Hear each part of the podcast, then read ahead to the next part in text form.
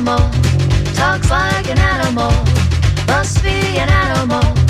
Come hear the animals, talking animals, talking animals.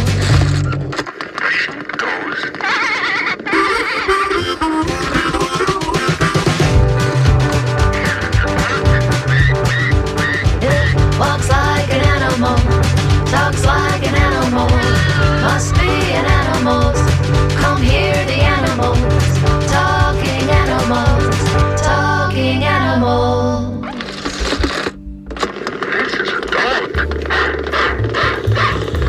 Good morning. This is Talking Animals on WMNF. I'm Duncan Strauss, and my guest today is science journalist Ed Yong, a staff writer at The Atlantic, winner of the Pulitzer Prize for explanatory reporting for his coverage of the COVID 19 pandemic. Yong also writes books, most recently, An Immense World How Animal Senses Reveal the Hidden Realms Around Us. The book unspools into a remarkable travelogue through the animal kingdom with this extensive tour focusing, as the subtitle suggests, on the senses of a sweeping array of critters with a bonanza of revelatory explorations along the way. Befitting a reporter who has been awarded a Pulitzer for explanatory reporting, Yong articulates even the most complex sensory mechanism with supreme eloquence as well as generous dollops of humor. And in fashioning an immense world, he goes deep and wide. The book is sprawling and detailed, while also managing to be nimble and deft, often reflecting a joyful sense of discovery his reporting has provoked. We'll discuss this fascinating book with its author, Ed Yong, in a few moments here on Talking Animals on WMNF. A quick programming note tomorrow, August 25th, I'll be filling in for Nancy C. 3 to 6 p.m. I do a music show once, uh, maybe, or twice a year.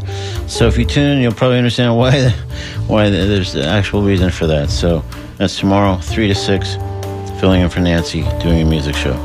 Later in today's program, I'll talk with Christina Holtz, the owner of Bay Paws Pet Resort. The Ybor City location will host a Clear the Shelters adoption event this Saturday, August 27th. One of many such Clear the Events shelters, uh, shelter events taking place not just locally but across the country. The one happening at Bay Paws will bring together a handful of local rescues and vendors. More on this a bit later in today's show.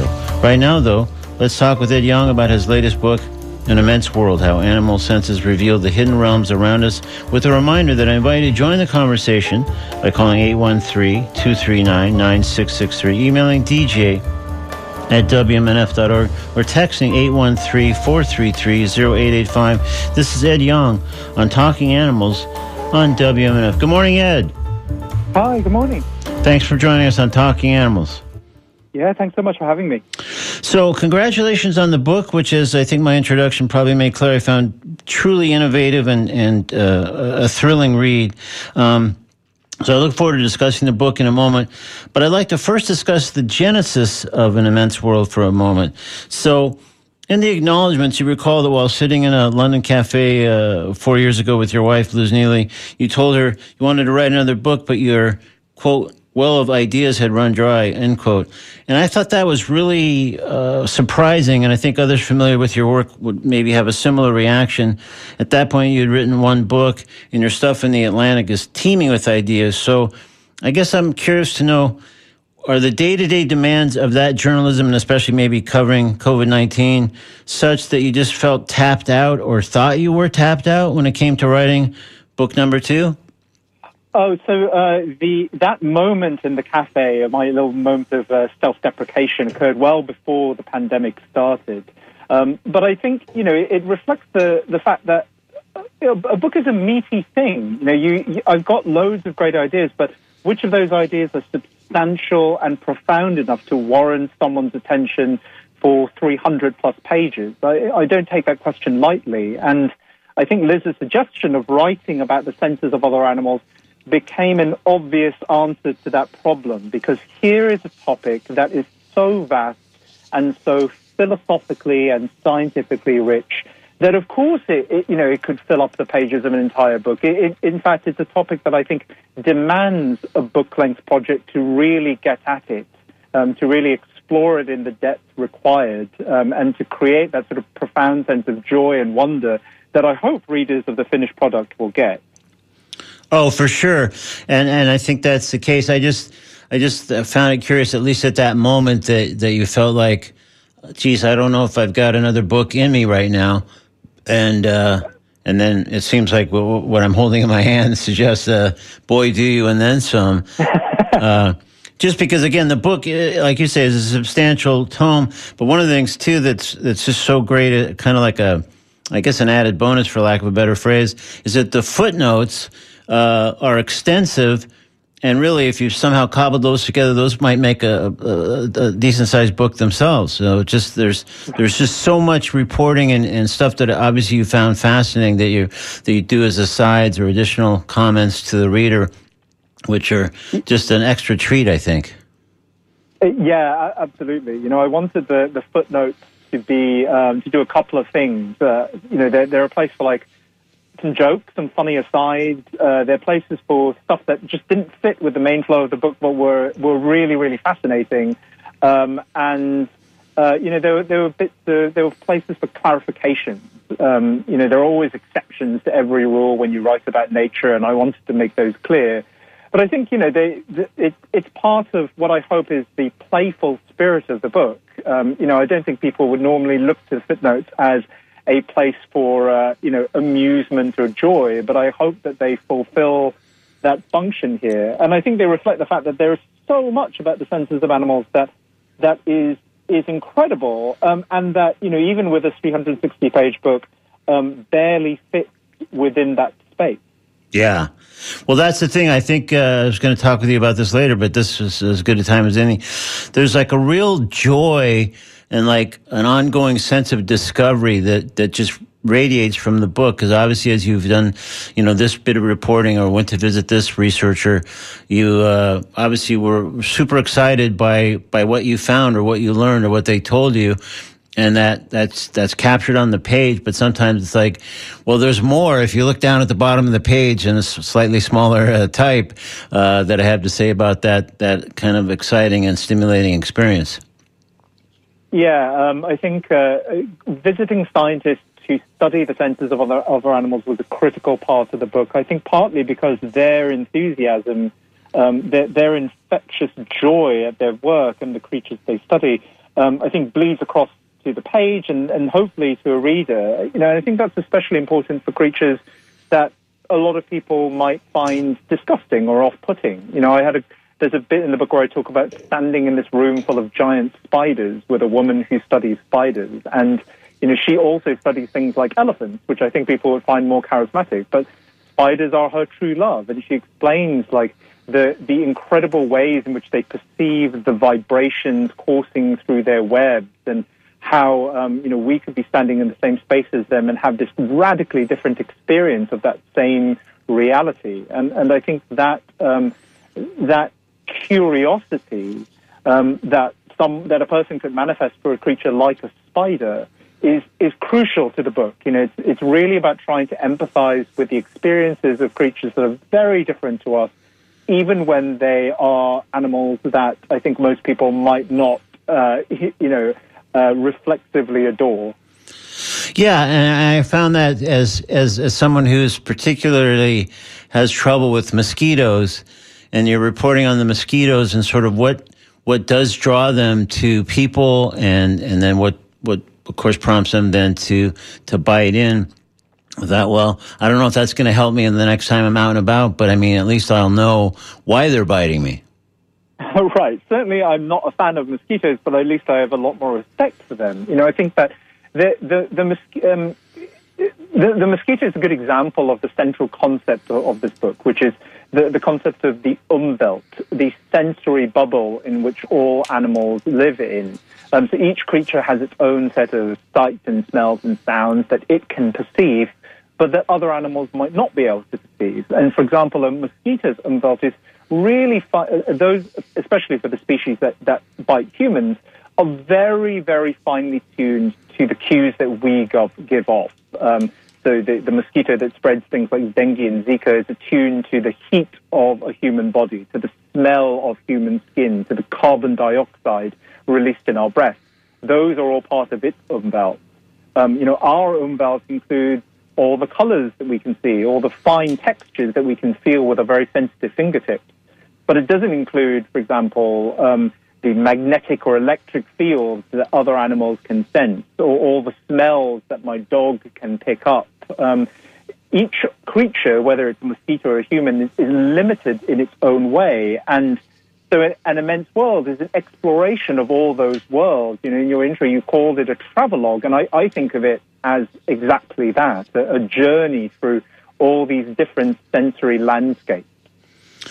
Yeah, and it's so extensive, and uh, and again, the, as you've noted with the with the with the Umwelt uh, element, which I guess is is sort of like I guess maybe a, like a sort of a framing device, right? In terms of presenting all this and and how you know how I feel about a mosquito might be different, obviously, than what the mosquito is experiencing when when you know there's carbon dioxide that I'm putting out there, and so the, the mosquitoes drawn to me, or any number of other things that are happening, including the spiders and their vibrations, as you noted in their webs. I mean, it seems like that that the concept of Umwelt really helps you to understand um, that in a lot of cases there's a, a, obviously a, a, number of animals and creatures and critters discussed here, but often the twain doesn't meet like the, what what one experiences or how they experience uh, color, let's say, or or sound uh, doesn't necessarily meet up with how I do or how the next animal does, but they're really important and interesting to to understand how that particular animal does, and it's it's it's something to take with you into a, hopefully a broader understanding of just uh, critters at large. Yeah, I, I, I agree. Um, you know, I think that the concept is one of the most, the, the Umwelt concept is one of the most profound and important in, in all of biology. It, it tells us that um, our experience of the world, even though it seems complete, is actually just very partial. You know, we're only perceiving a small sliver of reality, and other creatures have their own little slivers. Their, their experience of the world is also partial too. That, I think, is a, is a very leveling idea. It puts humans on this sort of uh, same playing field as, as a lot of other creatures. It's very humbling. It shows that there's a lot we're missing, even in, in environments that, um, that are familiar to us. You know, when I walk in my neighborhoods with my dog, um, I am not smelling most of the things that he's smelling. I, am missing a lot, and I, and I can understand what I'm missing by thinking about um, his nose and his sense of smell. Uh, it changes my experience of my own reality um, in a way that I think exposes flickers of magic in things that would otherwise be mundane. And then, yes, I think absolutely it it expands our understanding of what other creatures are experiencing. You know, what a bee um, sees of a flower, what a songbird might hear in its own song. All of these things are different to what we see and hear of these things. Um, and, you know, I, I, think by thinking about these sensory bubbles, we really start to appreciate animals in, in, in their own right and in new and important ways. And one of the things that, that uh, in addition to that, that I mean, there were just so many things I loved about this book, uh, including you know what might be called peripheral virtues, because in addition to what you just described, uh, to me, in a period marked by so many uh, polarizing figures and issues politically and culturally and so on, where people seem particularly uh, disinclined to understand a different point of view or, or just even put themselves in the position of, of understanding even if they're not going to agree what that person's point of view or how they arrived at it. This book repeatedly invites the reader to learn about ways that, that, that, that animals do perceive a sound, a taste, a color. In other words, the, to put themselves in other shoes or hooves or paws or claws, which I think is just a great thing to cultivate. Like I say, these days, just how, however it's spurred.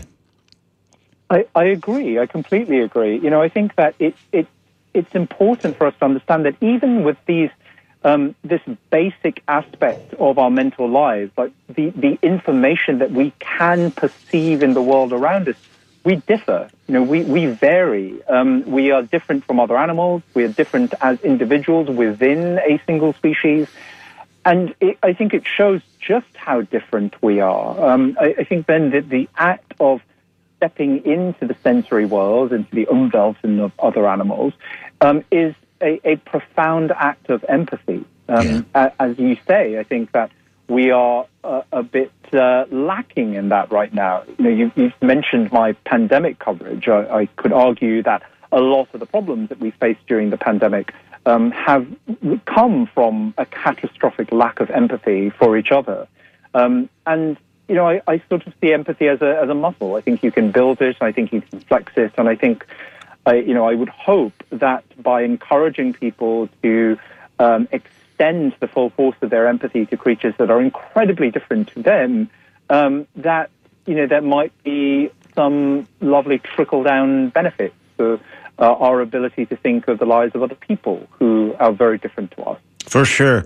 Well, yeah, sort of a. Uh ongoing, uh, often low key or even unexpressed uh, premise uh, of this show is that by talking about animals and all kinds of animals from week to week, that I'm hoping at least that, that in people that maybe don't have tremendous compassion necessarily inherently, or maybe just they grew up in a in a family culture where that animals just weren't part of it, or weren't encouraged, or just thought of as uh, property that's you know chained out outside if it if it even exists, and just that that over time hopefully does cultivate a, a sense of compassion that. Uh, you know, extends not only beyond and how they feel about animals, but to a broader to a broader application. And um, and again, I think your your book is doing that on a, on a on a colossal level, just because there's just so many animals and critters and senses that we're talking about, and it's like it's just fascinating to to learn about these. But but if you just take a moment and sort of ponder and absorb, you know how that how that uh, mosquito is responding or how that um, elephant is hearing or, or feeling something that we can't even be aware of by virtue of the vibration. I mean, it's it, it's got to be inspiring in some way, or hopefully inspire some some revisiting of some points of view. I, I, hope so too. You know, the, the book is, I think, full of like exotic and, and uh, very cool creatures. You know, it's got naked mole rats and star-nosed moles and mantis shrimp and electric fish. It's also got a lot of charismatic creatures that I think a lot of people love, like sea turtles and elephants and dogs. But you know, I think you you could. You, it, it's it's easy to come away from it um, and uh, with a newfound appreciation for even um, ordinary and, and perhaps boring animals. You know, um, when I walk my dog uh, every morning, we almost certainly pass by sparrows and starlings. Um, each of those birds has wraparound vision. You know, they can see um, in almost a full circle around their heads without needing to turn their heads, so that as they're walking, so for them, the visual world is not something they walk into, but something that they move through, that surrounds them. Um, they can see this entire dimension of colors that we don't have access to. So that their own plumage or the colors of the flowers around them will look very different to their eyes than to ours. When they fly, they'll feel air currents moving over their wings in ways that I struggle to imagine. Um, you know, in all of these ways, these these species are magnificent. I think through the simple act of their existence. They don't need to be doing anything extraordinary to be extraordinary. And these are some of the most um, common uh, and you know and, and frequent animals that I encounter. Um, I, I, think I, I, hope that by reading this book, um, you know, we we don't only um, it, it's it's not just that readers extend their empathy and curiosity to um, you know to the the most charismatic uh, animals around them, but also to the ones that are in their backyard all the time, or, or perhaps the ones that they might uh, ignore or or be repulsed by. You know, the the spiders or the um, you know or the, or the the bugs that share their homes. I think each of those has its own sensory world. Each of those has its own little story to tell. And and even uh, the way that that the reporting and some of the th- thoughts about different perceptions. Uh, even if you've thought a lot about animals over a lot of years, which I, I think certainly applies to me, for example, just like the way you're describing a bird flying in a certain way and the vision that that bird has to both keep flying to not obviously run into anything or, or hit, hit any kind of trouble, literally or figuratively, but also to look down below for a fish or something that it might swoop down on. I mean, it makes perfect sense, but I mean, I just don't think a lot of us have an opportunity to ponder exactly how those mechanics would work until they, they read something that's describing this often very poetically in action. Yeah, you know, I think that um, it's it's very natural to just assume that animals um, experience the world in the same thing in the same way we do, and I think it's natural to do that because our experience of the world feels so complete. You know, I'm not sitting here um, feeling like there are holes in my perception, that there are things that I'm not getting, and yet there absolutely are. And I think unless we think about that, we we miss a lot of the magic that animals are capable of. So, you know, songbirds. Um, sing often these very complex songs, and and um, you know if you listen to to these, um, I'm certainly struck by this feeling that surely there must be something I'm missing here. There, there's like there's there are like important features in the in the moments between the notes that I can't perceive, and there absolutely are. You know, I think songbirds. Um, have hearing that operates on a faster time scale, so they really are hearing stuff in their songs that we are missing. Um, you know, the, the colors that we see around us, a, a, lot of the flowers that we think of as being monochrome have vivid ultraviolet markings on them that guide pollinating insects to um, to their centers. Um, you know, the the air around us is full of sounds that we can't hear, either because they're infrasonic, they're too deep for us to hear, or ultrasonic, too high for us to hear. Even really familiar creatures like rats and mice, um, you know, have been trading ultrasonic messages for the entirety of their, their existence um, that we can't hear. You know, my, um, rodents will sing ultrasonic serenades to each other when they're courting. Um, there, there's so much of the world that we're missing. And I think so much about animal behavior that we misinterpret um, because we're not thinking about their sensory world in their own right. Yeah, well, that's the thing. You're you're you're, you're giving us entree into, uh, in some ways, like a secret society, like those those songs that those rodents are exchanging or whatever. I mean, why would why would you even if you think a lot about animals, once again, why would you imagine that's the case unless you're presented that information? And then you think, wow, that's that that gives me a whole different perspective on, on that rat or that mouse. Yeah, I, I agree. And you know, you, you I think you mentioned imagination, and I think that's crucial here. Um, you know, we we are limited by our own senses, and that affects how we perceive the natural world. You know, it wasn't until um, the 1940s when um, Donald Griffin and other scientists realized that bats have this incredible ability called echolocation. Um, they produce high pitched sounds um, and they listen out for the echoes that rebound, that, that uh, they, they, listen out for the echoes as those sounds rebound off objects in the world around them. Um, it's, it's sort of a way of tricking the silent world to reveal itself. You know, the, the bat says Marco, and its surroundings can't help but say Polo. Mm-hmm. This, this, ability is, is extraordinary, I, I think. Um, but you know, for for the longest time, um, no one know, knew that it happened. Like humans, some blind people have been echolocating um, uh, throughout our history, and, and, it was never it was never regarded as, as being equivalent to what bats are doing at the moment, when we realize that bats are capable of this, scientists could then look to see if other animals do the same. And the answer is yes, they do. You know, the, the discovery of echolocation in bats made it possible to learn that dolphins and other toothed whales are capable of echolocation too, um, and that other creatures can, can pull off this skill. Um, so, it, I think by by think by unfettering our imagination, by, by allowing by allowing ourselves to think more about what animals are, do, are doing, we actually open the door to new discoveries as well as more curiosity and empathy and all the rest. For sure. Well, I want to let folks uh, know who you are who may have just tuned in a bit late, and then I want to come back to a is sort of the flip side in some ways of the echolocation thing that you mentioned. But this is Talking Animals on WMNF. I'm Duncan Strauss. If you did just tune in, my guest is science journalist Ed Yong, staff writer at The Atlantic, winner of the Pulitzer Prize for explanatory reporting about COVID 19 and author of books most recently an immense world how animal senses reveal the hidden realms around us.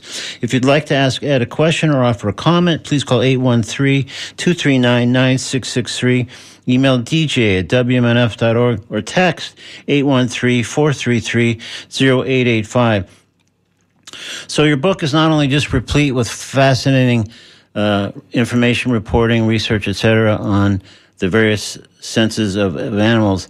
But it does, as I noted a moment ago, uh, show how it is possible and not, I guess, all that uncommon in some senses for humans to come back the other way and embrace an animal uh, perception. I'm speaking, of course, of, of Daniel Kish and uh, his own, uh, you know, blindness uh, spurred basically echolocation, like the bats we're talking about, like the other animals. Can you talk a little bit about his story and some of the things we've learned from from his embracing and and mastering really of echolocation?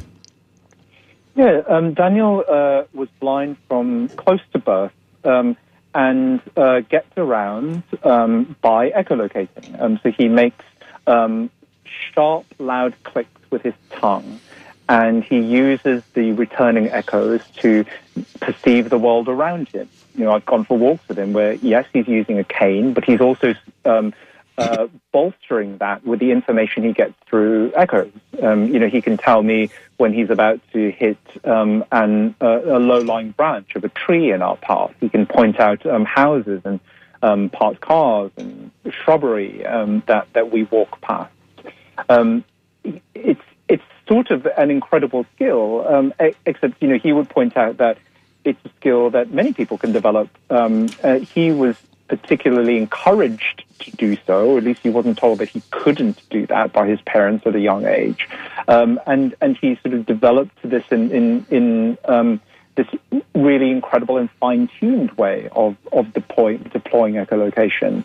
Um, I think it's really interesting talking to a human who can do this because obviously um, Daniel has language, right? We speak the same language. Yeah. He can tell me interesting things about about echolocation. For example, you know, he, he talks about how um, it's really hard to echolocate small objects on a large surface like a table. Like that's something that he's bad at. And that's actually something that bats are bad at too. Like finding an insect sitting on a leaf is really hard for a bat because the big echoes from the leaf drown out the small echoes from the insect. Um, but there's also stuff that we, we still struggle to understand about each other's experiences, even though we're speaking the same language and have access to shared vocabulary. Um, so, because Daniel was um, blind since almost birth, um, he uh, he can't fully explain what it's like to perceive the world through echoes. Like a lot of his language is is um, is full of visual terms and visual metaphors because he lives in a society dominated by that. But when he says things like, you know, he gets a bright image, is that the same as what I think of when I think of a bright image? It, it, it probably isn't. Um, so one of the crucial things about the, the book and about this Umwelt concept is that it's always going to be very hard, perhaps impossible, to fully think, um, step into the sensory world of another creature. And, you know, but in, in talking to Daniel, it became clear to me that this is even the case when you're talking to another person who has access to the, um, to uh, the wonderful gift of language that, that we all share. Um, there's still going to be this, this subjective chasm between my sensory world uh, and his.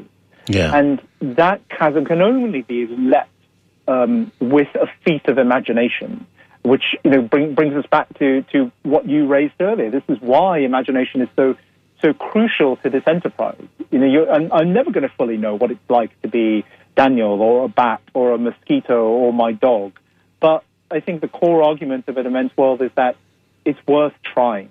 Yeah, it's really worth trying. Well, let's. Uh, we have a caller. Let's see if we can get them involved in the conversation. Hi, you're on Talking Animals with Ed Yong. Go ahead, please. Oh, maybe we might have lost him. Okay. Well, call back if you. Uh, sorry, I know you were holding for a while there. I apologize. Um, yeah. So one of the things, the last thing you just said, Ed, uh, reminded me that as I was reading an immense world, mindful of how the animal senses you were exploring these chapters had little or no overlap, um, other than sometimes symbiotic relationships. Um, well, maybe this is our caller. We're going to try again. Hi, you're on Talking Animals with Ed Yong. Yeah, I think it's me.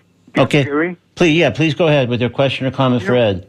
Right at this very moment, I'm reading the book. I love the book, and especially the introduction, the beginning of the book, how you imagine the animals in the gymnasium. hmm Oh my God, that would that would that would drag me into the book. It was great. Thank you. And and you know what? All the um all the preparation you had to do to make that book. When you, when you talk about all the animals, I'm thinking about look at all the homework you you did, and especially I like um I never knew all that all the senses about elephants. So um and uh, sum it up. I think you did a great job. Thank you. Oh, th- th- thank you for your call. Appreciate it. Thank you so much. Um, yeah, elephant fans will have a lot to, to love about the book. They show up in, in multiple chapters.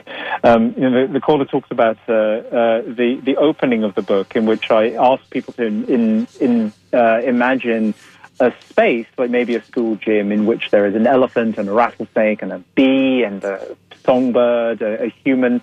Um, it, it's an exercise that I think conveys the umbrella concept well, because in that space, each creature is, is sharing the same room, but has radically different experience of it, experiences of it. So, you know, uh, uh, the elephant may be hearing low frequencies that the bird can't hear. The bird may be sensing the magnetic field of the earth in the way in a way that the bee can't um, feel.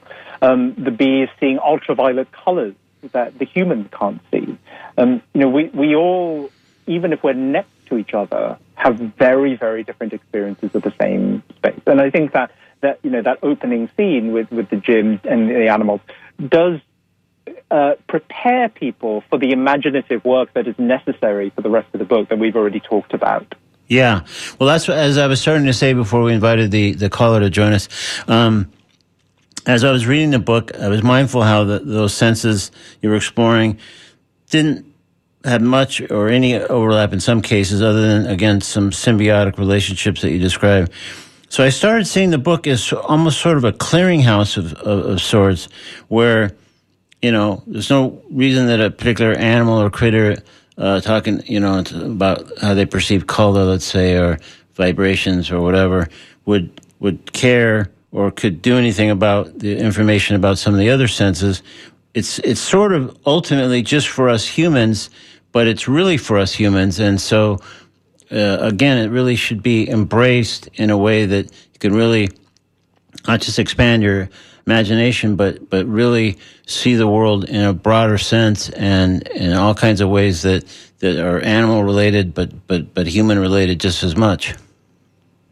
Yeah, um, you know, in, in that um, in that uh, imaginary gymnasium full of animals, right? Yeah. Is the elephant sitting there wondering what the bird sees? Is the bird thinking about what the bee feels when it lands on a flower? I, I don't think so. You know, I, I don't think so because even with even when you think about humans, this act of understanding that other animals have other umwelts and trying to consider those sensory worlds, that doesn't come naturally. You know, that took like um, millennia or centuries of philosophical thought and scientific experiment to get to the place where I could write this book. So I, I do think that this ability to step into and even contemplate the sensory worlds of other animals is probably uniquely human. Um, and if that's the case, I, I see it as a gift. Um, you know, something that we um, we should cherish and make full use of. For sure. Well, this um, kind of reminds me uh, of, a, of a question I also had along the way. Um, because in reading An Immense World, I, I did get to thinking about one topic that surfaced periodically on this show over nearly tw- 20 years that we've been doing this, um, and that's anthropomorphism and how it's viewed by scientists and others has shifted, uh, at least in some circles. So I, I, I couldn't help but wondering where you stood on anthropomorphism before you started working on the book, and in what ways, if any, did your perspective change by the time you had completed the book? Yeah, you know, I think there's a couple of sides to it, right? Like, I, I think that um, by thinking about animals through a human lens, uh, we often misinterpret um, their behavior, um, but also uh, it helps us draw um, parallels between what they're doing and ours. It points to, to um, uh, uh, sources of um, commonality, like share, our shared um, history, our shared evolutionary history. I think, though, that the, the the argument I make in the book is that one very pernicious and subtle form of anthropomorphism that we don't often think about is in thinking that animals have the same sensory world as we do, and that can be detrimental, right? Like we, um, a lot of dog owners forget that dogs live in a world dominated by smell, um, and that you know, for for a dog on a walk, smelling is a really important part of its life, of its of its mental life, of Yeah. its um, exploration. Um, you know, if you yank a dog along on a walk without giving it a chance to sniff, you're sort of depriving it of an important part of its doghood. Yeah. And you know, likewise, the last chapter of the book is all about how, um, by flooding the darkness with light and the quiet with sound, we are doing immense harm to a lot of creatures who don't have the same sensory experiences that, that we do. Um, you know, who who um, require often the absence of sound or the absence of light to go about their lives. That is a case of us enforcing our own umwelts on the, of other creatures. And, and this problem of sensory pollution, I think, is, is both huge and a reflection of our um, th- this subtle form of anthropomorphism right? In thinking that animals could live happily in a world where we live happily, and Yeah. that's just not the case. Um, and we need to be more savvy and mindful about that. For sure. This is Talking Animals on WMNF. I'm Duncan Strauss. My guest is Ed Yong, a science writer on staff at The Atlantic, where he was awarded the Pulitzer Prize for explanatory reporting. Also received the George Polk Award for science reporting. And he's also the author of books, most recently, and the thing we're chiefly discussing uh, today, An Immense World, How Animal Senses Reveal the Hidden Realms Around Us. We do invite you to join the conversation by calling 813-239-9663, emailing dj at wmnf.org, or texting 813-433-0885. So, um, you didn't just report on the pandemic, for which you did, as we mentioned earlier, when when you're Pulitzer, but did what also many people did. You got a dog, a corgi puppy named Typo. You've alluded to once or twice. Um, now you've been writing about animals and animal behavior for years, but without, uh, as far as I know at least, having any animals directly in your life. So I'm super interested to know how adding Typo to your life maybe influenced your work generally, and maybe depending on where it fell in your in your all your reporting and working and writing, how it maybe uh, Yeah. shaped your book. Uh, uh, absolutely. So um, you're, you're right, and this typo is my my first uh, pet, the first time I've had an animal in my home, uh, as well as in my head and, and my heart. Um, and uh, it's more that I think the book influenced him than, than vice versa. I was already Mm. halfway through writing the book before we got him, um, and you know, I, the, the chapter on smell, and specifically the section on dogs, was actually the first part of the book that I, I wrote. So I talked a lot to Alexandra Horowitz, um, a dog cognition researcher who, by the way, has an amazing book called A Year of the Puppy coming out um, in uh, a month or so. Oh, great! Um, and uh, she talks a lot about the, the smell world of dogs, how important smell is to dogs. Um, you know, I, I went, I visited her in her lab in New York. I, I um, talked to her about the importance of smell. We, she introduced me to this concept of smell walks, where she takes her dog um, on on walks where the dog decides what to do, and what it does is is to sniff.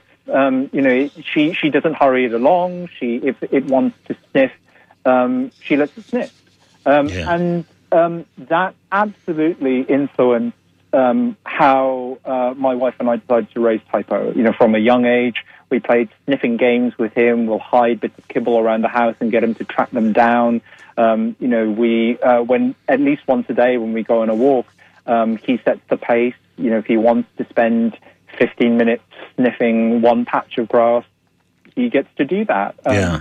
And, you know, I, I think that um, everything that I learned from Alexandra um, tells me that, you know, when, when dogs are allowed to do this, they, um, they're happier, they're, they're less anxious, they are more optimistic. Um, you know, I think it's just allowing Typo to be a dog. Yeah. Um, that was really important to us from from the very start.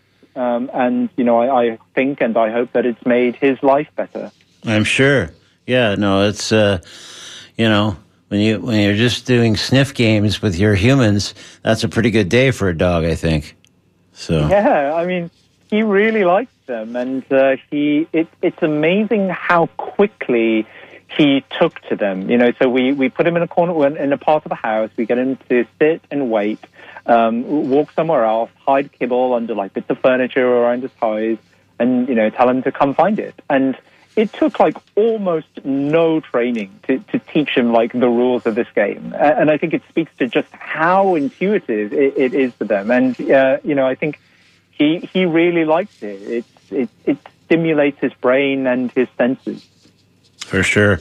No, well that's uh, that's his kind of game. I mean, what's not to like if you're typo? This is like, hey, I could play this all day long. I'm just sorry we have to quit after an hour or so. Right, and it's, it's fascinating for me too. You know, there, there are certain places in the house where um, he actually finds it quite hard. You know, I can I can put a piece of kibble underneath like uh, the mat where he sleeps, and he will still find it. But I can put it next to like the feet of one particular chair, um, and he he often struggles. And so. So that makes me curious about this environment that I spend all my time in, right? Like, is is there something about the airflow near that chair? Does the smell of the chair drown out the smell of the kibble? I, I think it it it it cues me in to these hidden aspects of um, even the spaces that I move through in every single day that typos senses reveal and that my senses are oblivious to. And, and that really is the, the crux of the book. That's why the subtitle of the book is, you know, how animal senses reveal the hidden realms around us. And I think with what you're describing about typo, I wonder if there's any truth to the rumor that the next book is sniff games with typo. I think that's uh, that's not a, that's not a book I'm going to write. That is, in fact, just my life right now. Okay, fair enough. So, just quickly, we're just in our last moment here, Ed. But um, all kidding aside, in reporting on this book, um, you know, the, you obviously got to speak to so many great researchers and scientists, and and uh, have some great experiences with those animals, uh, depending on what, what the animal in question was. Um, so, I think you obviously. You know, had uh, just a wealth of experiences, and, and we talked about the, many of those are in the book, many of those are in the footnotes. But did it spur um, something along the way where you thought, I've got maybe the seedling of the next book when I am ready to tackle the next book?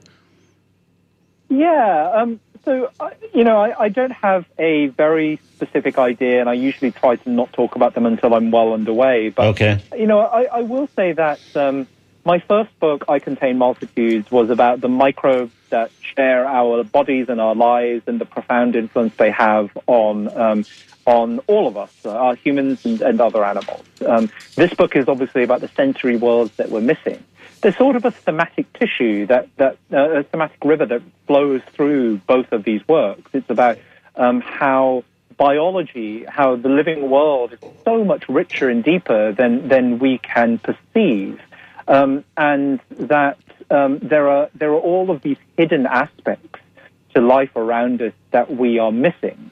Arguably, that that river runs flows through my pandemic work too, which argued that a lot of the flaws in um, our handling of the pandemic come through these hidden systemic failures in our society that have been amassing for, for many decades. So that's a topic that I am continually interested in Yeah. and that I think will probably form the foundation of whatever comes next. Okay. Well, we'll sit tight. I may have to put the squeeze on typo for the, get, get a little bit of a sneak preview. But uh, th- this has been uh, great. I've been speaking with Ed Yong. Again, his new book is An Immense World How Animal Senses Reveal the Hidden Realms Around Us. And of course, you can read his work on an ongoing basis in the Atlantic. Ed, thank you so much for joining us today on Talking Animals. I really appreciate it. Thank you. Thanks so much for having me. Thank you. Bye bye. In a moment, I'll speak with Christina Holtz, who owns Bay Paws Pet Resort. They have two locations, and the Ybor City location is the site of a Clear the Shelters adoption event slated for this Saturday, August 27th, featuring a number of local rescues and vendors. We'll hear more about that from Christina in just a moment. Right now, though, we're going to step into the comedy corner. This is Sean Patton with a piece called Emotional Peacock in today's comedy corner on Talking Animals on WMNF. I don't know if you remember this. Side note: like two years ago, a woman tried to register a peacock as an emotional support animal. A peacock. Like, first of all, that's a cry for help we all missed. like, what kind of emotional turmoil are you in where you need support from a peacock? A peacock. Have you ever seen a peacock? Peacock? It's not. It's not the NBC. It's not that at all. It's a more of a. The the head gets crazy. It makes that exact sound. Like a like a demonic turkey, man. And the feathers jut like out and at you. Because in nature, when a peacock unfolds, it is a, it's a mating call or a defense mechanism. The only reason it does either. It, it, it means let's or let's fight. It certainly does not mean calm down, it's only turbulence. These planes are built to handle 100 times worse than this. A peacock, like what? That poor woman must have been in such a dark place. Like this, life is meaningless. It's like a cloud over my head, and I'm never gonna snap out of it. And I just don't. Oh! Thanks, Felipe.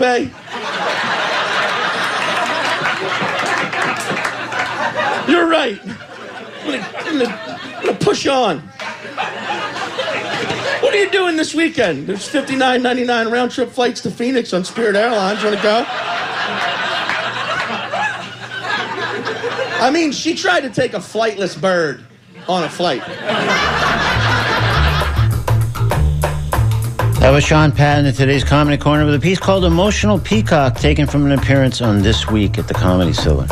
Now it's time to speak with Christina Holtz, owner of Bay Paws Pet Resort, where in their Ybor City location they're presenting Clear the Shelters, an adoption event this Saturday, August 27th. This is Christina Holtz on Talking Animals on WNF. Good morning, Christina.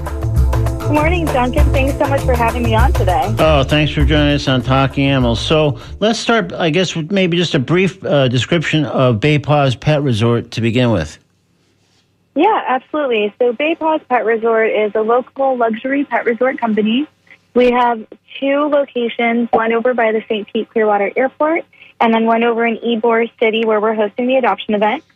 So at both locations, we offer dog and cat boarding, doggy daycare, and then full grooming and bathing services as well. So, given that those are the kind of services that you provide, which which are obviously good and important, but wouldn't necessarily uh, automatically be a place that would hold a clear the shelters uh, event. Tell me, sort of, what, what, what prompted you to, to go ahead and set one up and host one for this Saturday? Yeah, absolutely. So we've always been a big proponent of, you know, working with our local rescues and pet community in order to get um, pets that need homes into fosters and homes. So at both of our locations, for example, um, you know, we do discounted boarding for uh, different rescue organizations if they're in between fosters or they need a temporary place to board um, some of their dogs while they're uh, shuffling them around. So we we have been working closely with them and with the Big Clear the Shelters uh, annual event. We wanted to help participate. Uh, we just uh, acquired our Ybor location last November and had done an extensive renovation of that facility.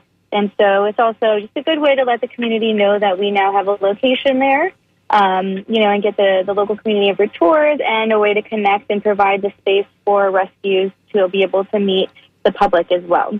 Um, so we connected with a lot of the rescues that that we work with in the past, and um, are just simply providing the space and organizing the events in order to try to get these dogs adopted. Well, that sounds great and makes uh, perfect sense, of course, as well. So maybe you could tell me uh, some of the rescues that will be participating this Saturday. Yeah, of course. So we have some great uh, local rescues that are participating. Um, there's Skyway Dachshund Rescue and Lowrider Dachshund Rescue. So those are two um, dachshund specific rescues. I'm a mom of dachshunds myself, so I'm always a little partial to them. There you go. Um, but we also have a Heidi's Legacy, which is also a very well known local um, organization, as well as Florida Giant Dog Rescue. So they focus on uh, Great Danes, Mastiffs, other giant breeds, and Mercyful Project. Um, so those are the rescues that are participating, and they're going to bring about around 40 dogs. wow. Um, so Great. we'll have lots of dogs there for people to meet, and they'll kind of. Um, we have a lot of puppies coming as well. Um, one of the organizations just um, uh, rescued a group, a litter of puppies. So we're gonna have some puppies to, um, you know, all the way up to adults and senior dogs, um, as well as a lot of local vendors like dog trainers, um, a dog uh, charity foundation that works to help, uh, you know, promote and sponsor and get financing for some of the rescues, and uh, some other local uh, dog craft companies as well. Well, it sounds like it's going to be quite an event. I'm going to come back and ask you a question about adopting those animals, but let's make sure before we uh, possibly run out of time that we hit all the key details. So, again, it's this Saturday, August 27th. If I'm not mistaken, the time for the event is between 11 a.m. and 2 p.m. Is that is that right? That's correct. Yes. Okay, and it's a, as we discussed, Bay Paws Pet Resort. This is the Ybor location. So I think that is that 1212 North 34th Street. Yes. Mm-hmm. Great. It's right off of Adamo and 34. Perfect.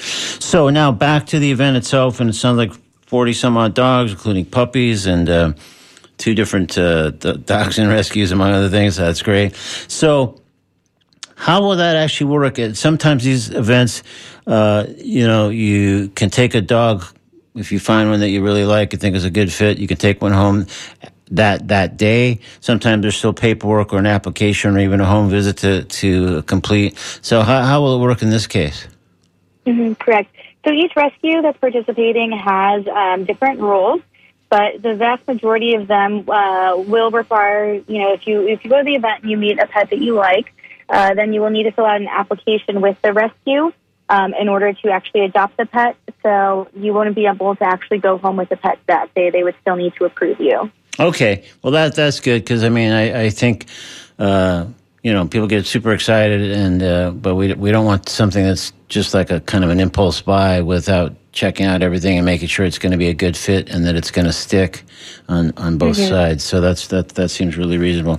Okay, so my last question at the moment, Christina, is. Um, is there a website and or social media pages you could tell folks about where they could find out more or follow up if they're interested?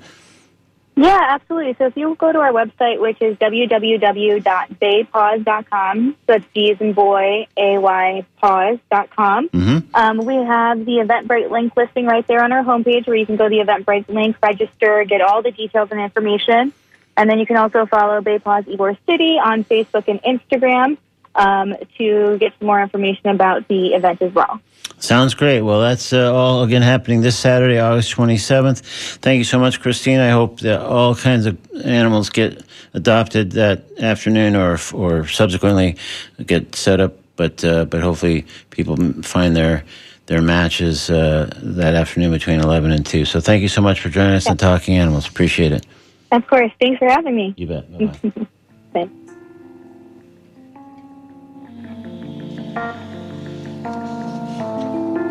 Coming up on WMNF, the music kicks back in. Jim Bannon is in for Scott Elliott today. And uh, he'll be holding forth from noon to 3 p.m. It looks like he's all set up, getting organized, so that's going to be a great show as always. Followed by Robin Hooper with yet another three hours of music after that. And we just keep the music coming as we roll into our block of Latin programming and beyond. So, uh, We've just about reached the end of today's edition of Talking Animals on WMNF Tampa. Next Wednesday, I will turn to Ka- Ka- uh, Katrina Shadix, Executive Director of Bear Warriors United, whose mission is to preserve and protect bears and all of Florida's natural resources and wildlife. So, all about Florida bears and different incidents that have happened lately and what we should know and do to, to protect and help our bear friends, etc. That's all next Wednesday on Talking Animals, so I invite you to join us then. Also invite you to visit talkinganimals.net for audio archives of every show we've ever broadcast. Apple Podcasts are available there too, as well as other podcast platforms. Also links to our social media pages are there. Uh, it's all at talkinganimals.net. I'm Duncan Strauss. Thanks very much for listening. Have a good week. Be kind to animals, be kind to others, be kind to yourself. This is Talking Animals on WMNF Tampa, Brandon, Clearwater, Largo, Weeki Wachee, and beyond. My thanks again to Ed Yong and Christina Holtz, our guests today on Talking Animals. And we're going up to get five minutes of NPR News headlines and then Jim Bannon in for Scott Elliott. Stay tuned. We'll see you next Wednesday on Talking Animals. Thanks.